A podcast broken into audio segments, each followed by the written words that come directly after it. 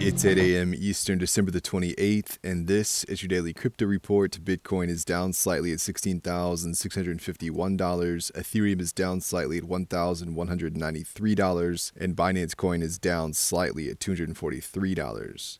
The Justice Department has launched a criminal probe into the $400 million FTX hack, according to Bloomberg. The criminal investigation is separate from the fraud case against disgraced former CEO Sam Bankman Fried. Authorities have apparently been able to freeze a portion of the stolen funds. The hack has been a big question mark since early November, one that sits in the shadow of the larger downfall of the exchange. More on the FTX case. Court documents are pointing to former FTX CEO Sam Bankman Fried borrowing hundreds of millions of dollars from Alameda Research to purchase his stake in trading app Robinhood. Those shares are now the subject of some back and forth about who should get them. Bankman Fried said he and FTX co-founder Gary Wang borrowed over 546 million from Alameda via promissory notes in April and May. They used that money to fund Emergent Fidelity Technologies Limited, the shell corporation that bought a 7.6% stake of Robinhood in May.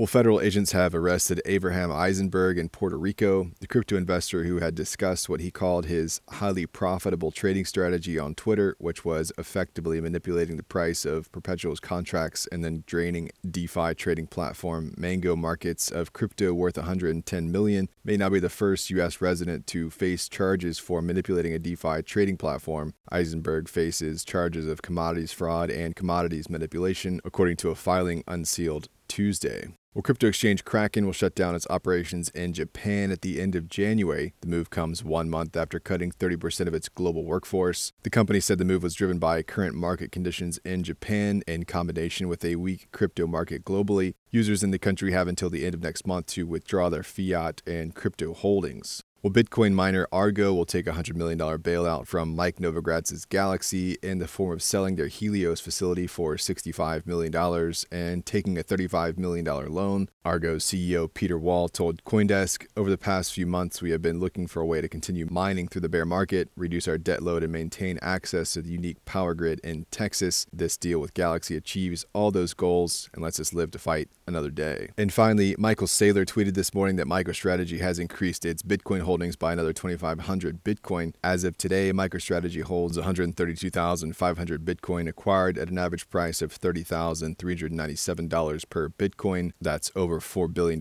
invested. Well, that's all for us today. Visit us at dailycryptoreport.io for sources and links, and listen to us everywhere else you podcast under Daily Crypto Report.